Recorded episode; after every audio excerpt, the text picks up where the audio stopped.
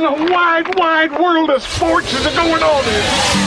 Broadcasting live from the greatest city in the world. Austin, Texas, baby. It's Bucky and Aaron. You guys want to play some twos? You know what? Actually, we're kind of in the middle of a conversation. B&E. What's B&E? Bucky Godbolt, Aaron Hogan on The Horn, 104.9 AM 1260 and hornfm.com. Where the Longhorns play and Austin talks sports. Wake up, everybody, no more sleeping in bed.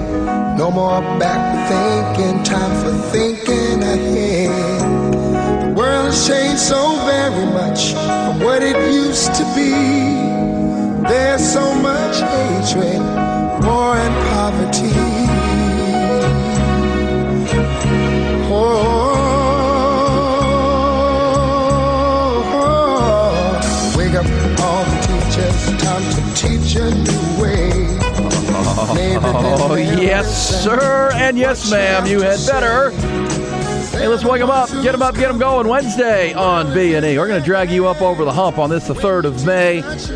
A lot to dive into, big conversations, a lot of basketball, NBA last night, a couple of big ones in San Francisco and New York, coast-to-coast NBA hoops last night. Tough loss for the Dallas Stars on home ice last night in the NHL Stanley Cup playoffs, baseball, and, of course, football is year-round. Here on the show of the people, plenty of college and pro football talk, still looking at that NFL draft. Surprised to see the number Bijan Robinson will wear in Atlanta. That was revealed yesterday. Also, a lifetime Longhorn inks a new deal with a Super Bowl contender. We'll get to all of that and much, much more over 4 hours of fun conversation, which begins right now. We appreciate you being there. Early bird always gets the worm, whether you're on 104.9 on the FM dial. Maybe it's 101.9 FM, AM 1260, always available. And, of course, digitally. And if you want to listen to our shows and this show, we want to make it as easy as possible. Download that Horn app to your smartphone. Take us wherever you go with a couple touches of the button. You're listening to us anywhere you are. Also on your smart speaker at home and work, and always right there for you on the website, whether you want to watch our show and this show and all the shows on our Twitch channel, or you want to just listen to them. They're streaming always at hornfm.com. Mr. Godbolt not in this morning. Bucky taking the next couple days off. He'll rejoin us on Friday morning from the Mullet Open. He's making final preparations and all the deal to get ready for the 22nd playing of the golf tournament on Friday. Of course, he's also got the mini mullet, which is the overflow crowd of players who still want to play, is because the Mullet Open so popular out there in Bastrop, sells out so quickly. So this was to help with some of that demand, to have a second tournament, a much smaller version of the Mullet Open, but that'll be tomorrow. So obviously the Buck has a ton of work to get done today and tomorrow. He will be out this morning. He'll be back with us out live from the Hyatt Lost Pines Resort, the Lost Pines Golf Club, coming up on Friday morning, which we are eagerly looking forward to. He'll rejoin us out there, but next couple days we'll cover it. Coming up in about 7 o'clock, my buddy Mike Craven's going to come in from Dave Campbell's Texas Football. Mike will sit with us for a couple hours, talk college football and other things. Mike and I are doing a new podcast, multicast, that we've started called the Eyes on Texas Multicast, but Mike's real job and day job is to be the lead college football writer for Dave Campbell's Texas Football, and he's been all over the state of Texas here in the month of April into May, visited every campus of the 13 Division I schools in the state, and 13 now, Ty, playing Division I football with Sam Houston State joining the other 12, so they have risen up. So Mike's been across the state, every campus, talked to every coach, seen every team. So we will talk with Mike about his travels and what he thinks of the best teams in the state of Texas in the Big 12, and certainly the Longhorns throughout the 7 and most of the 8 o'clock hour. So looking forward to that. Talk plenty of NBA this morning and the other top stories of the morning. Ty, how was your gambling night, my friend? It was good. Decent? Yeah, I had a pretty good day yesterday. It was my dad's birthday, actually. So happy birthday, Pops! Went to dinner last night. Where was our dining? At Sway.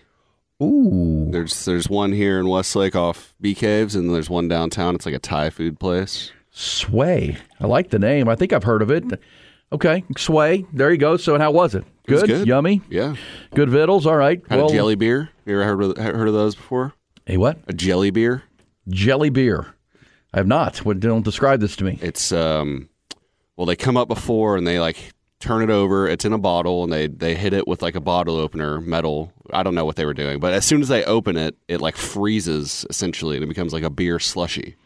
But you have to chug it for, the first 30 seconds because it's overflowing with ice and slushiness. It's like a volcano. Yeah, it's pretty good, though. Cold volcano. It's pretty good. All right, Jelly Beer at Sway for my man T.Y., our producer. Let's say good morning to the men and women at Fort Hood, Texas, and all our military installations throughout the state, around the country, and all over the world, who go to work every day to help us maintain our freedom and get to do what we get to do. Also, all our first responders. We have National Teachers Day. Actually, I was wrong on that, by the way. Yesterday, Ty, was not National Teachers Day.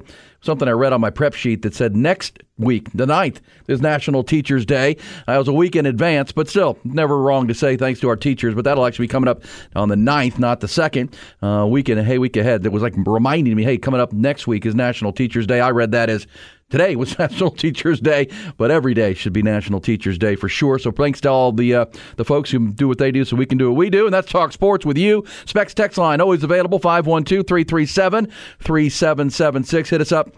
Let's chat about the big games going on, all the top stories. Mike Craven will join us and also have our live music update with our guy Nick Shuley coming up later in the show. So it's going to be a fun Wednesday, the 3rd of May, here on B&E. Let's get to the headlines, the trending topics. You had to fall asleep for that big NBA game last night. Let's get to the news, how it played out in San Francisco. UBO Business Services brings it to you. Start in the association. And yeah, the LA Lakers have gotten the early jump on Golden State, taking game one of that much-anticipated Western Conference semifinal series. Lakers went into San Francisco, took down the defending champs on their home floor, 117-112.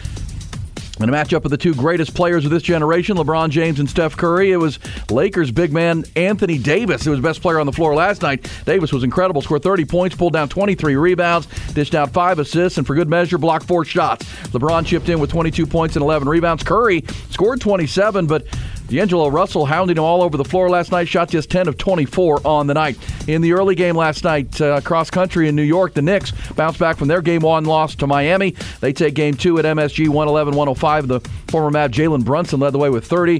Julius Randle added 25. Heat played without their star, Jimmy Butler, who was out with that sprained ankle.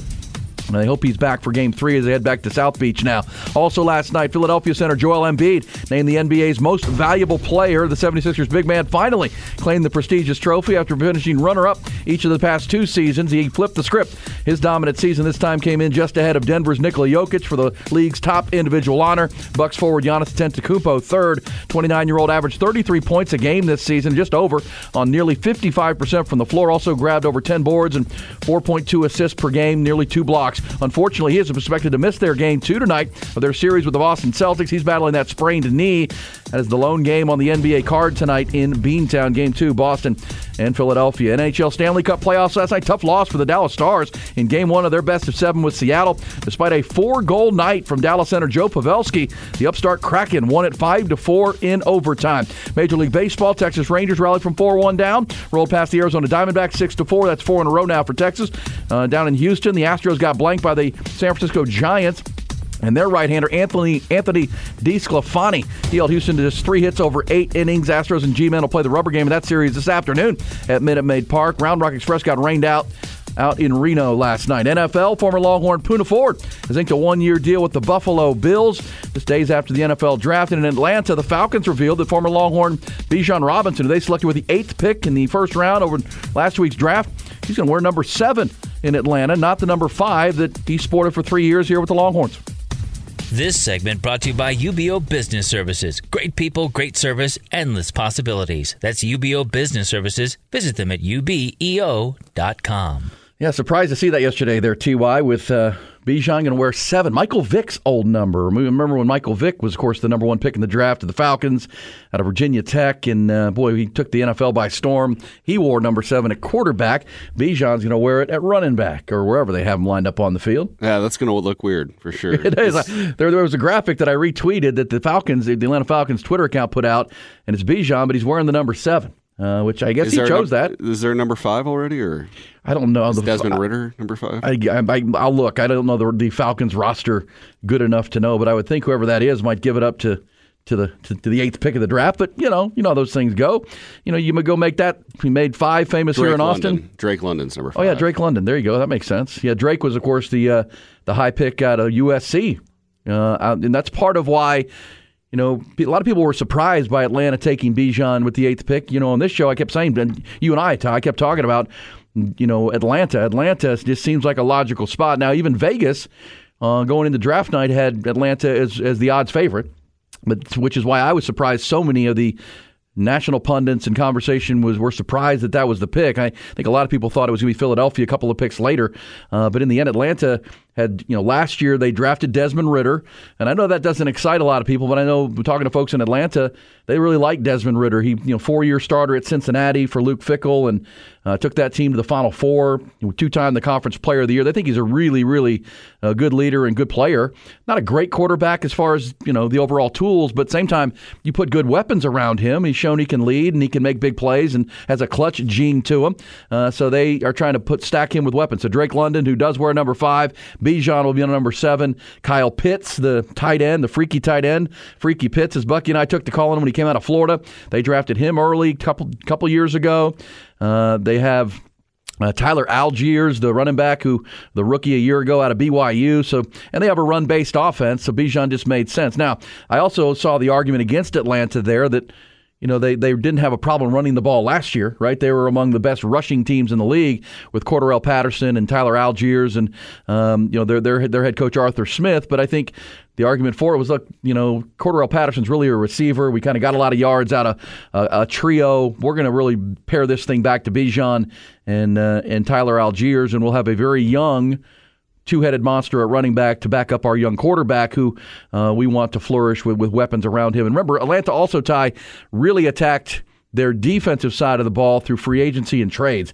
They added 7 or 8 new players on the defensive side of the ball before the draft from March 15th on that allowed them to be freed up to take Bijan. So I think Atlanta has a chance to be an improved football team. Yeah, definitely in a very weak division. Yeah. Probably the worst in football. Well, as we talk about the power structure of the NFC, where the Cowboys fall in that, the NFC South is so interesting. I think right now you'd have to favor the New Orleans Saints.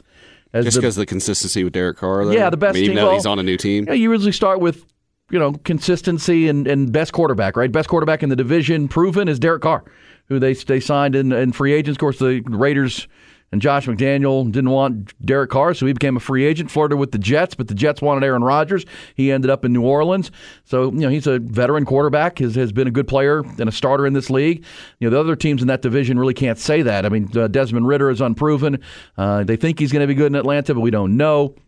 You got Carolina, who's just drafted Bryce Young to be the heir apparent. Then there's Tampa Bay, where you've got Kyle Trask and Baker Mayfield dueling for that job. And, does Baker win it after his strong finish with the Rams, or is it going to be a Kyle Trask situation? They didn't address quarterback in the draft. Tampa didn't. So, yeah, I think right now the Saints, but as you say, weak division. I would certainly put Atlanta in the conversation because they weren't a terrible football team last year. They could run the ball. They got a young coach. They're trying to flip over that roster from the Matt Ryan era. And I think number 7, Bijan Robinson, will be a big part of it as they move forward. So good to see that. Also good to see Puna Ford land with the Buffalo Bills. And he's one of those that's kind of in a weird spot. He was a really good player in Seattle to start his career, where he's an undrafted free agent because of his size, right? He's only not even 6 foot tall, but really as a penetrator and an attacking defensive tackle earned his stripes in Seattle. But he's at the age now that he's probably asking a little bit too much money for a defensive tackle and a veteran that he is, but he kind of waited out the free agent period and then waited to see after the draft who still needed to plug a hole. And but he said he wanted to win a Super Bowl, and he thought going to Buffalo was his best chance to go to a Super Bowl and play with Josh Allen. And that Buffalo team is interesting as we flip it over to the AFC and the power dynamic of that conference. Kansas City are the champions until proven otherwise, but going into last year, Buffalo, the hands-down favorite to win the AFC, if you remember. They underachieved. They didn't run the ball very good last year. Josh Allen didn't have a great year. We'll always wonder how much he misses Brian Daboll, who was the offensive coordinator and then went to take the job with the New York Giants, and he did such a great job there. Was there a drop-off in the coaching and play calling and those kind of things when Daboll left? But Josh Allen wasn't as dominant. But it does feel like they're trying to address their run game and be able to run the football a little more. They took Dalton Kincaid, the Bills did with their first round pick right ahead of the Cowboys, the Utah tight end. Remember they signed Damian Harris, the running back from New England, on a 1-year deal to come and help them run the football. Latavius Murray is there now. James Cook, drafted him last year. James Cook out of Georgia a year ago. So I if I'm starting to power rank the NFL and certainly the AFC, I wouldn't forget about Buffalo because remember. They were the favorites last year. They were the team to beat after that thrilling, playoff game in Kansas City the year previous, the overtime game, the shootout that, if they win the coin toss, maybe Buffalo's playing in the Super Bowl. And it felt like it was their time. Last year they didn't. And now you wonder if, if you're a Buffalo fan, has Cincinnati kind of moved past you in the AFC as that second team with Joe Burrow. But you know what, Buck, Ty, that's going to be the ongoing thrill of the AFC is Kansas City and Patrick Mahomes are the Kings. Joe Burrow, going to get a new contract here coming up. They signed Orlando Zeus Brown away from Kansas City to protect his backside. He's been sacked so much in Cincinnati. They had a good draft as well in the Queen City. Buffalo, those three, three great young quarterbacks dueling for the supremacy in that conference. I think that's going to be ongoing, but that's not the end of it, right? You've got Justin Herbert with the Chargers. You've got Lamar Jackson now re-signed in Baltimore, Trevor Lawrence. Trevor Lawrence emerging in Jacksonville. Deshaun Watson's in Cleveland. And, hey, Aaron Rodgers joins the conference and joins Josh Allen's division. How much fun is that going to be with the upstart Jets, Tua, and the Dolphins? There's just there's so much competition. And it's safe to say, because only 7 teams can make the playoffs, they're going to be really Hall of Fame quarterbacks that don't make playoffs this year. They don't have enough spots. I think there's a good chance the Jets don't make the playoffs again. I mean, out of all those quarterbacks you just named, I'd take most of them over Aaron Rodgers right now. Well, if you're playing one season. Well, that's a good debate. Now, for one season, obviously for the long haul, you'd take a younger player, but Aaron Rodgers had a little bit of a down year last year after winning the MVP in back-to-back years. And, he said that the injury to his thumb on the throwing hand was a problem for him last year in Green Bay, so he didn't play to the level. But he's back reunited with Nathaniel Hackett, his offensive coordinator, who was calling plays in Green Bay when he won back-to-back MVPs and had a couple of his best seasons in his later 30s. And, as we said, his off year last year, I mean, this is what's amazing about how bad the Jets quarterback play has been, not just last year, but historically. Aaron Rodgers' off year last year in Green Bay would have been one of the best passing seasons in Jets history. I mean, his down year is better than anything they're getting in New York. So, again, the Jets are a complete question mark because there's just a lot of them. If Aaron Rodgers is back, if is Robert Saleh a big-time coach, Nathaniel Hackett calling plays, but boy, there's a lot of talent there. So I don't just dismiss the Jets. I'm not dismissing them, but I mean, I don't think somebody's got to lose. I don't think they can threaten Buffalo to win that division. I think Miami is more of a threat at this point. Well, Miami beat them last year in a game and played a playoff game with them with their third string quarterback and almost won. And we're in the game. So yeah, I mean, don't sleep on Miami. That's the beauty of the AFC. We talk about the NFC and the Cowboys and Eagles. That's wide open. There's who's going to rise up? Seattle, Detroit. Maybe New Orleans, as we just talked about. AFC is just juggernaut, man. It is. Yeah, again, I mean, with 7, you got 10 great quarterbacks in the AFC. 3 of them aren't making the playoffs. It's just they're not enough spots. Somebody's going to lose. That's just the way that's going to go. So good NFL talk. Good to see Bijan in Atlanta, and good to see Puna Ford back in that battle there in the AFC East division. Okay, so we got NBA basketball. We'll get to that coming up. Did you watch I know you were stung by the Stars. Getting a 4-goal game from Pavelski, who came back and still losing the game to the Seattle Kraken. Yeah, 3 goals in 1 minute in the first period from the Kraken. I didn't watch the whole thing because we got to wake up early here, and that game started. It was in Dallas, but it still started at like 8:39, which I don't understand. That has to be for the Seattle people, right? Yeah. Well, we'll get to the big game last night, but that was tough to lose that game on home ice and the Kraken get the win. So we'll get to that coming up. But man, what the game last night with LeBron and Steph Curry. I mean, this was we say much anticipated series. This is big time because they went 4 straight years head to head in the finals. And these are the 2 greatest players of this generation. LeBron James is the best. He's the all-time leading scorer. He's 20 years of dominance in this league, whether he was in Cleveland or Miami or now the Lakers. And Steph Curry, right? We saw what he just did to close out Sacramento. By the way, did you see this note, Ty, before we talk about the game itself last night? The NBA announced that Sunday afternoon's game, the Warriors-Kings game that saw Steph Curry score 50 to close it out on the road, was the most watched first-round NBA playoff game in 25 years. Obviously, Steph Curry has always turned on television. It's always been must-see TV. But that series itself was a big one. That series averaged 9.8 million viewers, and that game itself was huge for TV ratings. I watched it. I think everybody watched it. Once you saw Steph going off early, you had to stick with it and be glued to what they will say, or what you were going to see. And first round of the NBA playoffs were gangbusters for TV ratings. ABC, ESPN, TNT, NBA TV, all up 15, 20% over last year. And they have the star power. And this series itself has all the star power. You got to stay up late to see it last night. But in game one, how about the Lakers getting the jump? They were the more physical team. They were the more aggressive team last night. And let's be fair, if they're going to get that Anthony Davis that's going to play like that, they absolutely can win this series. When that guy's surprising, 30 points, but he also blocked 4 shots. He was the lane protector for all the easy buckets. 20 rebounds, right? Yeah, 23 boards, 4 blocks. And he was everywhere. He was unbelievable. And this is where, at his age, LeBron James, he can carry a team for a game. But against this team and against this unit that is so deep and so experienced and what they are, I thought last night was real interesting that LeBron played off of Anthony Davis. Steph Curry was being hounded by D'Angelo Russell. D'Angelo Russell was chasing him all over the floor, also doing a good job on defense for the Lakers was the Schroeder. Douglas, what's his name? Schroeder, the other guard. He was also a ball of energy trying to chase Steph around. You can't put one guy on him, but he scored 27, but Steph had to take 24 shots to get to 27 points. So the Lakers made him work, which was a great piece. And yeah, they won all the physical categories. Rebounding, defense was better. They were just the more intense team. I think it's fair to point out that the Lakers had a little bit of a layoff between their series with Memphis and, again, we just talked about Golden State just played that Game 7 in Sacramento on Sunday afternoon. I should have accounted for that more. Yeah, I picked Golden State last night. Did you? And just I didn't even really think about the emotion, the emotional high. They just came off of that Game 7 win. That was 2 days ago? Yeah. So... yeah, it was after the game, that was kind of the mood in the Warriors locker room was, it was a quick turnaround. We probably had our legs back under us yet.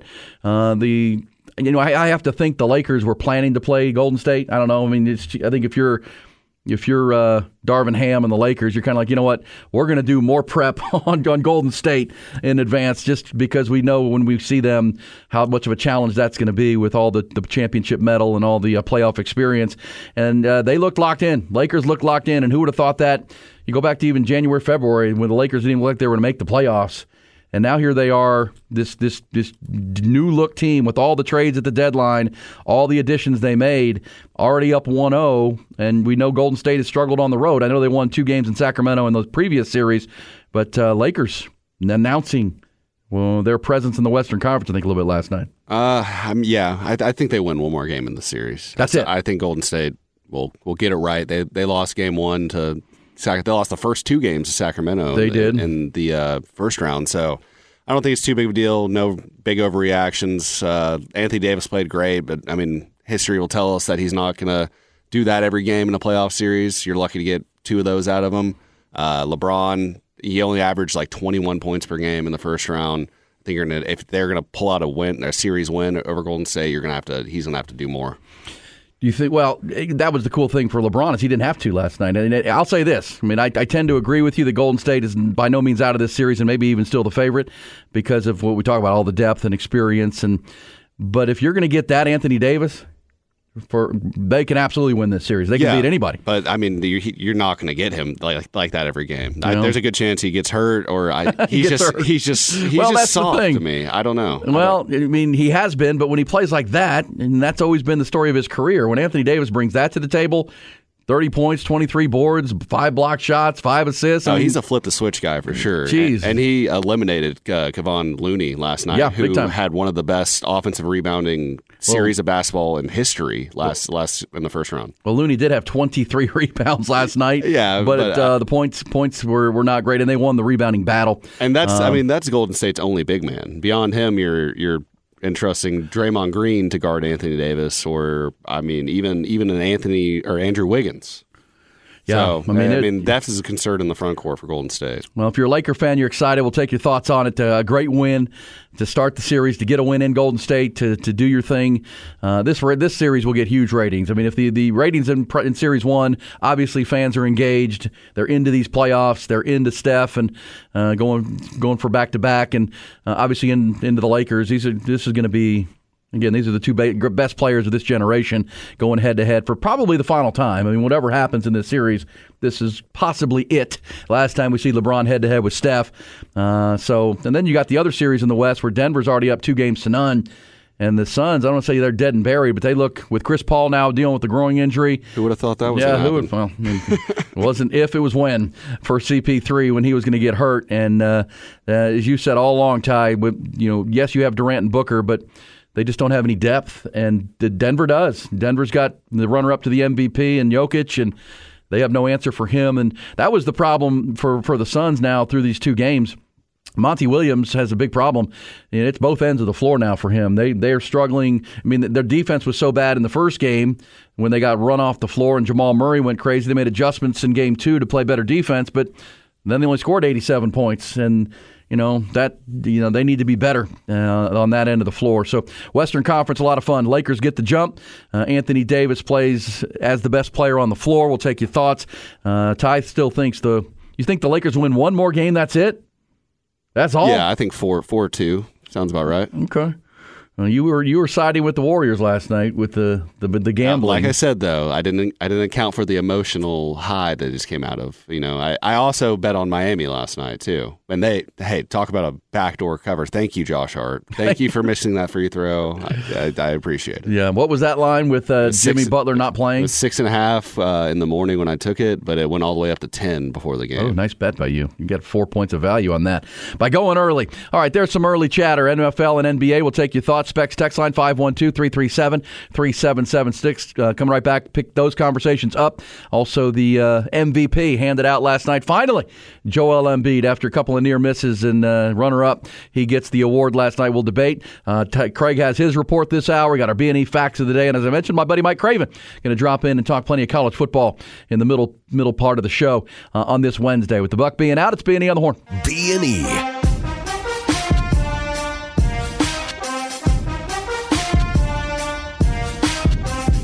B&E on this Wednesday morning, dragging you up over the hump, middle of the week. Bucky is out this morning. Somebody said, is Bucky at the symphony after yesterday's story? No. Bucky is, Bucky puts in a lot of hours and a lot of time into this event, the golf tournament, the Mullet Open on Friday. By the way, we've got a lot of new listeners, including Ty, that don't know that the Mullet Open, people think it's named after the mullet, like the mullet haircut, but it is not. It is not. Now, the logo kind of pays homage to the formerly Quinn Ewers do, the mullet, but it's actually a golf term, or it's a fishing term that Bucky used to, he used to talk about the, chum in the water, the mullet, but, when you're going to take some money from your buddies on the golf course, that's the mullet, that's the chum, that's what you guys are rolling up in here, we're going to take all your money, win some skins here. Should have known it was about money with Bucky. Because Bucky doesn't doesn't do much for money, but he also doesn't play golf for fun. It's a gambling endeavor. So you two are kind of like kindred spirits, you and Buck. Makes anything more fun. Makes anything more fun to put a little skin on, and that's Skin's game. So that is the where it all came from way back 22, 23 years ago. It's the 22nd playing of the Mullet Open on Friday. But we had to skip the year because of COVID, because everything got skipped, the COVID year 2020. I was walking the streets of Fort Worth after the Texas TCU game on Saturday, and some guy overheard us talking, and we were walking with this older man down the street to the bar, and he let me know. He was like, oh, I work at a radio station here, and he's like, oh, do you work for the Horn? Do you know Bucky? I'm driving down there for the Mullet Open on Thursday. And I was like, oh, well. And he's like, look for me. So I'll be out there on Saturday. Oh, man, it's always a good time. It's crazy that it had that kind of reach of just a Fort Worth resident who comes down here. He said he's been coming every year. Well, that's the thing about the Mullet Open is that most of the people who play in it have been playing in it every year, if they're still living. I mean, it's the 22nd playing, and so many folks who started out with it way back in the early 2000s are still cranking it out and join. And that's why the mini mall. That's why there's the second tournament tomorrow, the little smaller version, because there's not. And people just rebook for next year. And the fact that Bucky now has it out at the Hyatt Lost Pines Resort where people can get a room and bring their families and make a weekend out of it, and play the golf, float in the lazy river, all those fun things for a couple days.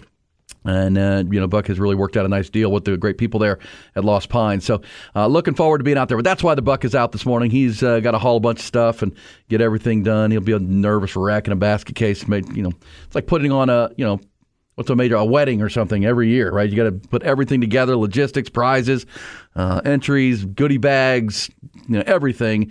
He's got, Jancy, who helps him out a lot. But at the same time, it's a labor of love, all for the Burke Center for Youth and for you, the people, which is coming up tomorrow and Friday out at Hyatt Lost Pines. Talking Lakers, Warriors last night. Lakers get the jump. Here's a text that says, disagree, E and Ty. Lakers have more depth than the Warriors. Well, look, that's what a 7-game series will determine. And I will always say the Golden State Warriors are the champs until somebody dethrones them and beats them 4 times in a 7-game series. No one could do it last year. And no one in the West has been able to do it. There were a couple of years there where Golden State didn't make the playoffs. But they're on an incredible run in the Western Conference. They don't lose series in the West. That's why I think you are so confident that they're going to be fine even after losing last night's game, because when they make the playoffs with Steph Curry and Klay Thompson and Draymond healthy, they don't lose. Now, they've lost in the finals to LeBron James, right? So, that can happen. And that's why this series is so compelling. You've got... because LeBron James, when he's healthy and has a good team around and doesn't lose series that often, in his career, and certainly of late. So, and the Lakers are in it, and the Lakers made all the deals at the break, or the All-Star break, and right before the trade deadline to rebuild the roster, build depth around LeBron and Anthony Davis. D'Angelo Russell was brought back. They brought in Vanderbilt. They brought in, Dennis Schroeder, who's really stepped up. Hachimura has come in, and he's been a big addition for them. So, the argument in who has more depth. We know you've got Steph and LeBron. They're going to be the tips of the spear, but if you're going to get, as we said, that Anthony Davis last night, who's going to score 30 points and grab 24 rebounds and block a bunch of shots and be a rim protector, the Lakers are going to have a chance here. The other part of that is Schroeder not only scored 19 points off the bench, he was tremendous defensively, I thought, on Steph Curry. He and D'Angelo Russell. And D'Angelo Russell's a good player. Yeah, he's offensively, he's hit or miss every night, and I've never seen him play defense like he was playing last night. I just watched some of the highlights. That's big time to get that kind of defensive energy. Well, then give Darvin Ham a lot of credit. Darvin definitely is lit the fire under this team. I think LeBron is a big part of that. And look, LeBron James wanted to play with Anthony Davis. They wanted this to be the pair, and they won the championship in the bubble, the COVID year. We know that. But, this would be for either if the Lakers or Warriors, if Steph or LeBron were to win a championship this year, and it feels wide open. You think the Lakers can win a championship this year? Well, they've been playing very good. I think you think it because that's been the narrative and the thought all year. But again, this team here that just went through Memphis, there weren't a lot of people picking them to beat Memphis. A lot of people thought Memphis was the deeper, younger leg team with Ja Morant, and the Lakers were going to look old and slow against that team. That wasn't the case at all. They ran them off the floor, beat them by 30 or 40 in Game 6. If you had a healthy Memphis with Steven Adams and Brandon Clark, and you didn't have Ja Morant dealing with all the off-court stuff and an injury, I think that series is different. I think Memphis was the better team, just not a good situation for them coming in the playoffs. Well, but the Lakers were the better team by far in the series. If you can get Anthony Davis to show up for an entire playoff series, you're always going to have a chance. Well, that's what I was going to. That the LeBron needs to be lighting the fire under Anthony Davis every game. Look, this is probably it for LeBron. Who, we always say that, but how many more of these does he have? He can't be the driving force anymore. He's still one of the greatest players.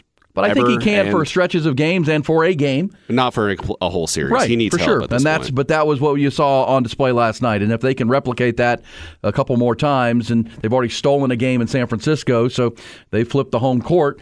This will be a really compelling series, and obviously I think it goes deep. I think it goes 6 or 7 games, and Steph Curry will make some adjustments. And I do think you have to factor in the Golden State just wrapped up a 7-game thriller of a series with Sacramento on Sunday afternoon, and here they are, 2 nights later, or really one night later, playing again on a Tuesday night in San Francisco, back from Sacramento. So, they'll get their legs under them, and they'll make some adjustments because they're the Warriors, of course. So, looking forward to this series. If we said off the top of the show, If the TV ratings for the first round are any indication, this thing is going to be a whopper because, as we said, that Sunday afternoon game, Warriors-Kings, when Steph scored 50, was the most watched first-round playoff game in the NBA's in 24 years.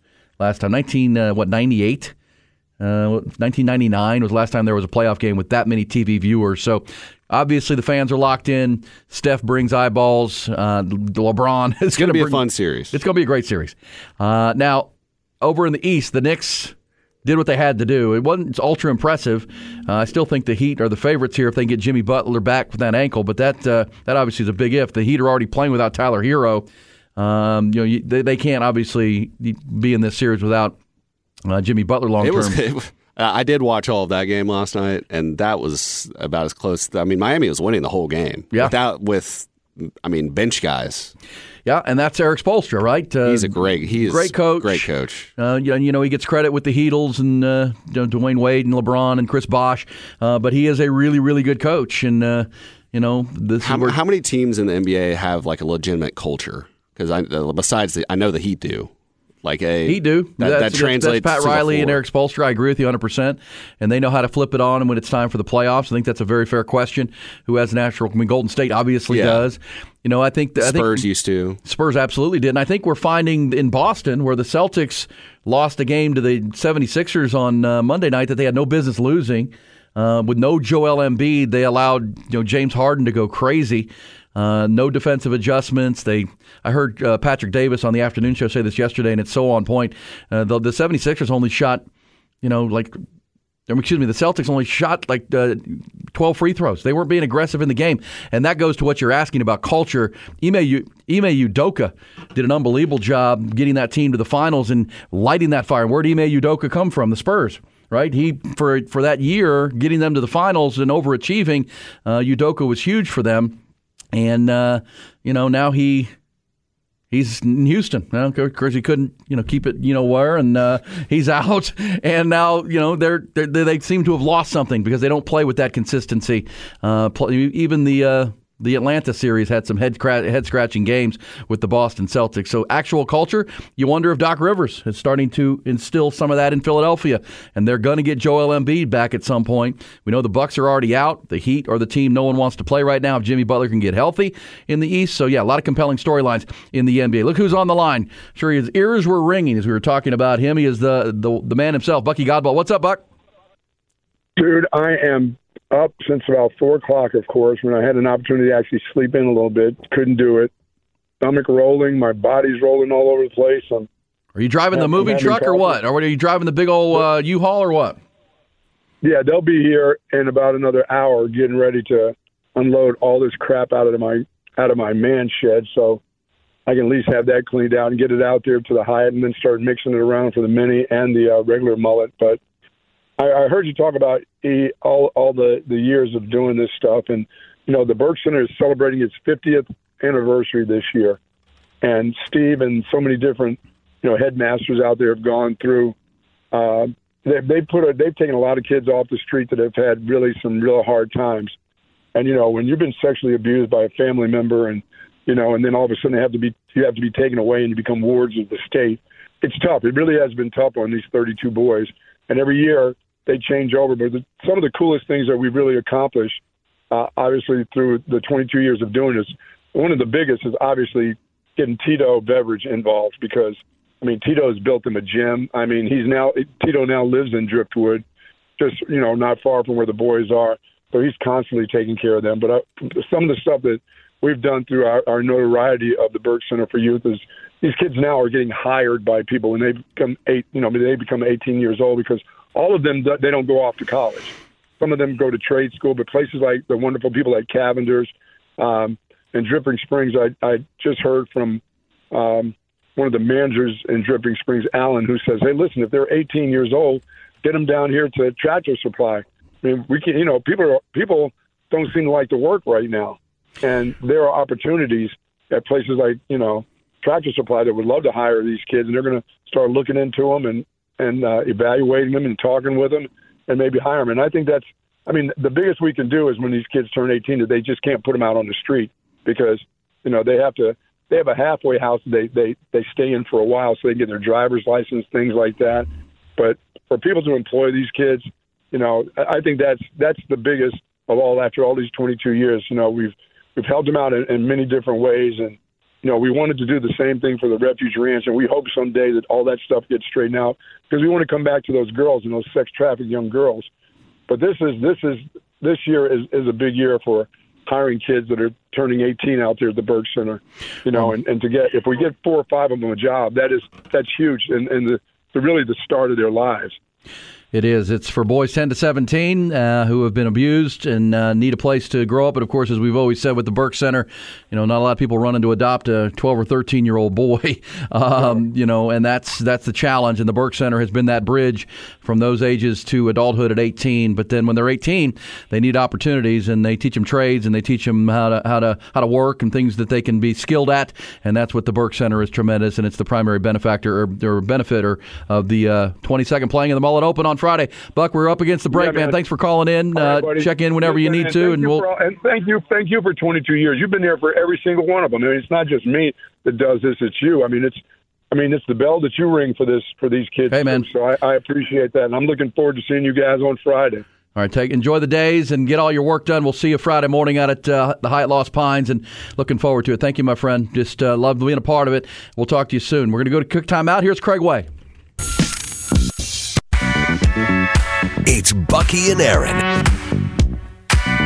Wednesday on the Horn, B&E with you. Yeah, it's good to hear from the Buck. He's up early, working, getting that Mullet Open up and running. The mini mullet tomorrow. The actual event, or our event, will be Friday. And this says, hey, thanks for all the hard work on the Mullet Open, Bucky. Of course, he does a great job. And yeah, he just laid out the Burke Center for Youth. It's 50th year. Started in 1973. It's out there in Driftwood. Out there near the Salt Lick, kind of down by heading towards Dripping Springs, coming out of the Driftwood area. So really a great place. And Bucky has always supported that cause of those young boys. We appreciate him calling in and checking in. Also on the NBA conversation, here's a text that says, Dylan Brooks may have poked the bear and kick-started a more determined LeBron. He regrets that because of the Series L and the Grizz saying they don't plan to re-sign him. Yeah, Dylan Brooks is on the outs. He won't be back. What a punk he's been, and a whiner. Gosh, Ty, don't you have to earn the right to be a whiner? I mean, be a diva. What has Dylan Brooks ever done in the NBA? Well, yeah, I mean, he didn't do anything in college basketball either. Right. I mean, Draymond Green at least won a championship before he became the Draymond Green we know and love today. You got to put some skins on the wall before you can do that kind of stuff, man, or you have absolutely no credit. It's hollow whining. But yeah, Dylan Brooks, did he wake up the Lakers potentially? Because here they are. Up 1-0 on the Warriors already. Just one game. The Warriors had a quick turnaround from their previous series, but that's a lot of fun. And for a moment last night, LeBron James and Anthony Davis had made history because, but they changed the stat page. When the game ended, LeBron James and Anthony Davis became the first teammates with 20, 10, and 5 and 3 blocks in the same game. They all posted that. I mean, obviously, Anthony Davis had 30 and 23 and, 5 block shots, but those two both had at least 20 points, at least 10 rebounds, 5 assists, and 3 blocks in the same playoff game. But later, they took an assist away from LeBron. They took one away, so that no longer stands.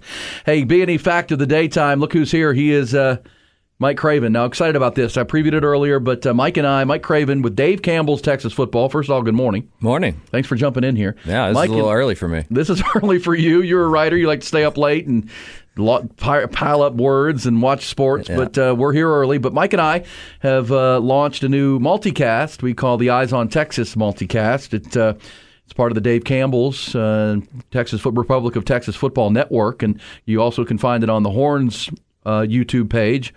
Dave Campbell's YouTube page, and Spotify and iTunes, wherever you get your podcast. And we covered Texas football. We did 7 episodes through the Longhorn spring. We're going to put the show on hiatus for a month, much like the Longhorns. We'll take May off, and we'll be back at it right after Memorial Day, Mike, with great content and coverage of the Longhorns and all their opponents in 2023. Let me ask you this, and